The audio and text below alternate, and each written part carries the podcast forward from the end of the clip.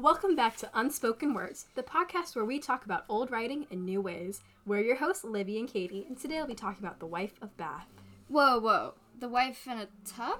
No, no, the wife of Bath. Like, she's from Bath, the city in England. Funnily enough, it is named after its Roman built baths, so you're not completely wrong. The wife of Bath is a character from the Canterbury Tales. Oh, yeah. Now I remember it. That's the one with the whore. okay, honestly, that's kind of true. But at the same time, we gotta support her because she's just trying to live her best life, you know? If she wants a lot of men, who are we to judge? Okay, sure. She's a girl boss whore. But let's not get ahead of ourselves. Let's dive into the tale. So, the wife of Bath starts with a really long prologue about herself. She basically talks about how she's had five husbands, but it's okay because the Bible's mostly okay with it. That's some really great logic there. Anyways, she goes on to describe how with each of these men, she always took control and domineered them. Let's just say men back then weren't as open to the concept of women being actual people and not just accessories. She pretty much manipulated all of her husbands and would only hook up with them if they paid her. She really took gaslight, gatekeep, girl boss seriously. And get this, with her last husband, who was kind of a sucky person, hit her, she pretended to straight up die so he would stop being so sucky. kind of valid, to be honest. Hitting people is not cool, folks. So eventually, she gets to her actual story, which basically just mirrors how she wants to be in charge of men.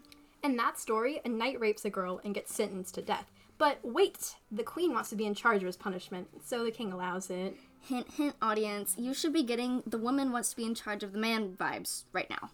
The queen sends the knight off, saying that if he can't tell her what a woman desires most within a year, he'll die. So, the knight searches for a super long time, getting tons of different answers. He gets so desperate that he makes a deal with an old hag. She tells him that women desire to have dominion over their husbands as well as their lovers, and to be above them in mastery. And the queen agrees that this is a woman's greatest desire, so the knight's life is spared. Honestly, I feel like what a woman desires most should be sleep. Our 7:15 start time is brutal. True. But there's a catch. Remember that deal I mentioned? The old hag forces the knight to marry her, and he is not happy about it at all. Eventually, because of the knight's frustration, the hag gives him a choice. He can either have her ugly but faithful, or he can have her beautiful but unfaithful and petty. He decides to give the hag a choice, and this makes her so happy that she decides to be both a beautiful and good wife. We're still a little caught up on how someone can just decide to be pretty, but we'll let that slide. Anyways, that's the summary of our old words. So now let's think about their meaning. Let's get back to the whole concept of women wanting power over men thing. Sounds a little overkill, right? Right. But in the time period, women, especially third estate peasants, were heavily oppressed, meaning that men held power over women. So really, this whole comedy of manners is just about her wanting to have the same power as men.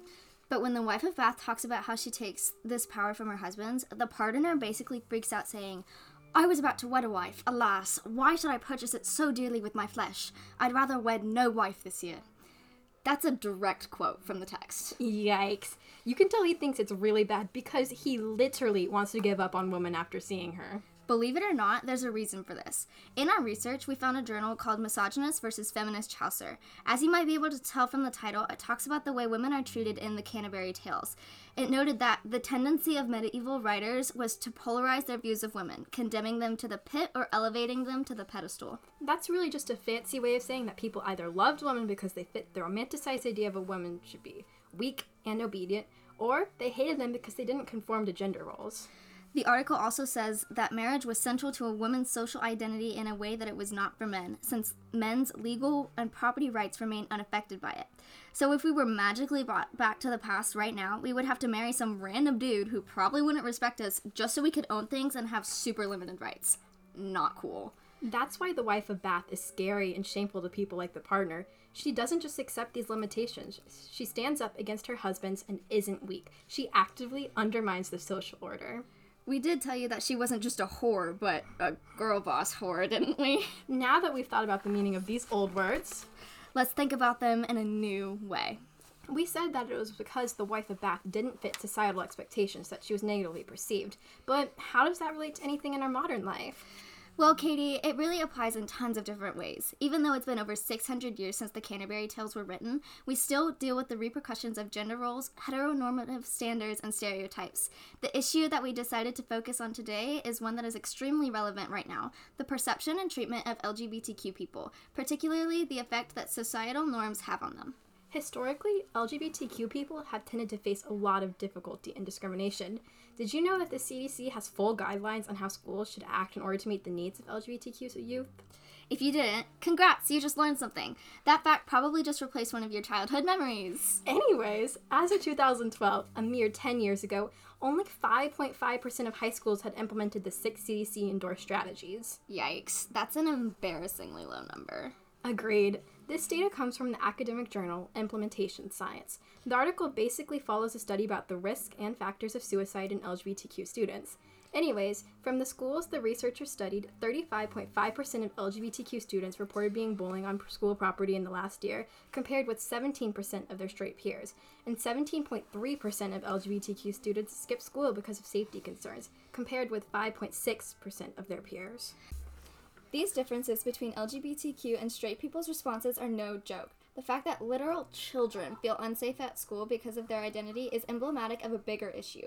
Bullying doesn't just come from nowhere. This leads to some important questions. If you took away the biases of the people around these LGBTQ students, would you still see the same data? Would LGBTQ students still be more at risk for suicide? Where do all these issues really come from? That's a real thinker for you folks at home. But hey, maybe at this point you're thinking, well, maybe LGBTQ people had it bad back then. After all, it was 10 years ago. But things are totally better now, right?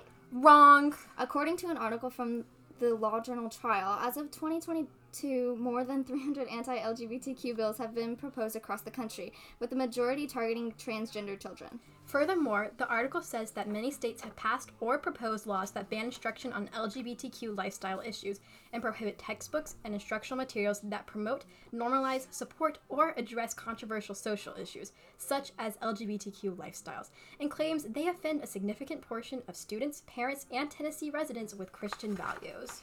As you can see by now, this is not some resolved issue. Battles over LGBTQ people are constantly ongoing, with people fighting viciously for both sides.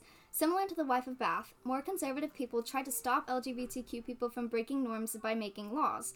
For medieval women, these laws made it so they could only get property and legal rights through marriage. And for LGBTQ people, this has been states trying to suppress people from talking about being LGBTQ in schools. The whole no teaching LGBTQ issues because it doesn't fit my beliefs thing almost perfectly mirrors the way medieval people didn't want women to be equal to men. It's an ideology basically saying that something shouldn't be done just because it's not the way things have been done. On that note, let's revisit the Wife of Bath's prologue real quick. When she's talking about her fifth husband's obsession with reading about bad women, she remarks that if women had written stories, they would have written of men, more wickedness than all the male sex could set right. Women were constantly held in a negative light if they had their own ideas or spoke their minds, much like the members of the community being belittled for protesting and fighting for basic human rights. That's really the point of all of this, isn't it? LGBTQ people and medieval women, women like the wife of Bath, don't adhere to the expectations and limitations that society tries to impose on them. Because of this, their point of view and messages are often silenced. Today, we hear so much about what people think about LGBTQ people, saying they want to cheat in sports, indoctrinate children, or be predators, yet we very rarely get to see their side of the story they never really get a fair chance because the fact that they're different makes people perceive them negatively, and this hurts their chances of being truly listened to. That's why there's so much anti LGBTQ legislation. That's why LGBTQ students face disproportionate struggles in comparison to their straight peers. That's why they're condemned to the pit. Put simply, heteronormative standards and the societal expectations they bring negatively impact the treatment and perception of LGBTQ people. Thank you for listening to our podcast, the first and last episode of Unspoken Words. We hope you learned something new from old words. Thank you.